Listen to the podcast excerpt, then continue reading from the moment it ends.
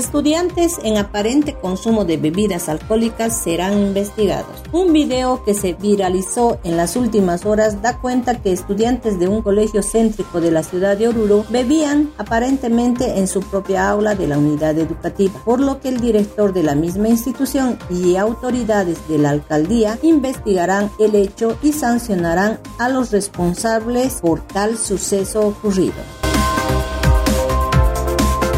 Sedes Oruro fumigó el colegio Aniceto Arce. Tras los casos de COVID-19 detectados en siete estudiantes del colegio Aniceto Arce, el Sedes procedió a realizar la fumigación de todos los ambientes del establecimiento educativo con el objetivo de precautelar la salud de los estudiantes.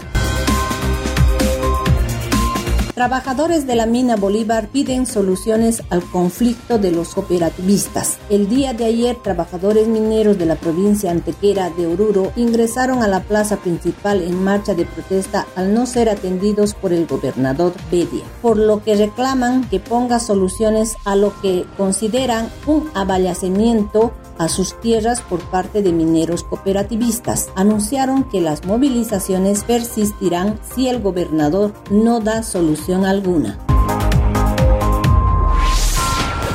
Alcaldía señaliza calles en Oruro, pero hay disconformidad entre la población. En trabajos coordinados con tráfico y viabilidad, la alcaldía orureña realizó la señalización de calles en la urba orureña, pero con un detalle que dejó inconformidad a una parte de la población. 28 tachones de 18 centímetros fueron colocados en las calles Ayacucho y 6 de agosto, esto para evitar el congestionamiento vehicular. Sin embargo, varias personas que transitan esas calles mostraron su molestia ya que vieron que los que más aprovechan son los comerciantes, ya que no habría forma de caminar por esas calles. Se espera que la alcaldía también reordene el paso de las aceras que en este tiempo fueron ocupados por comerciantes.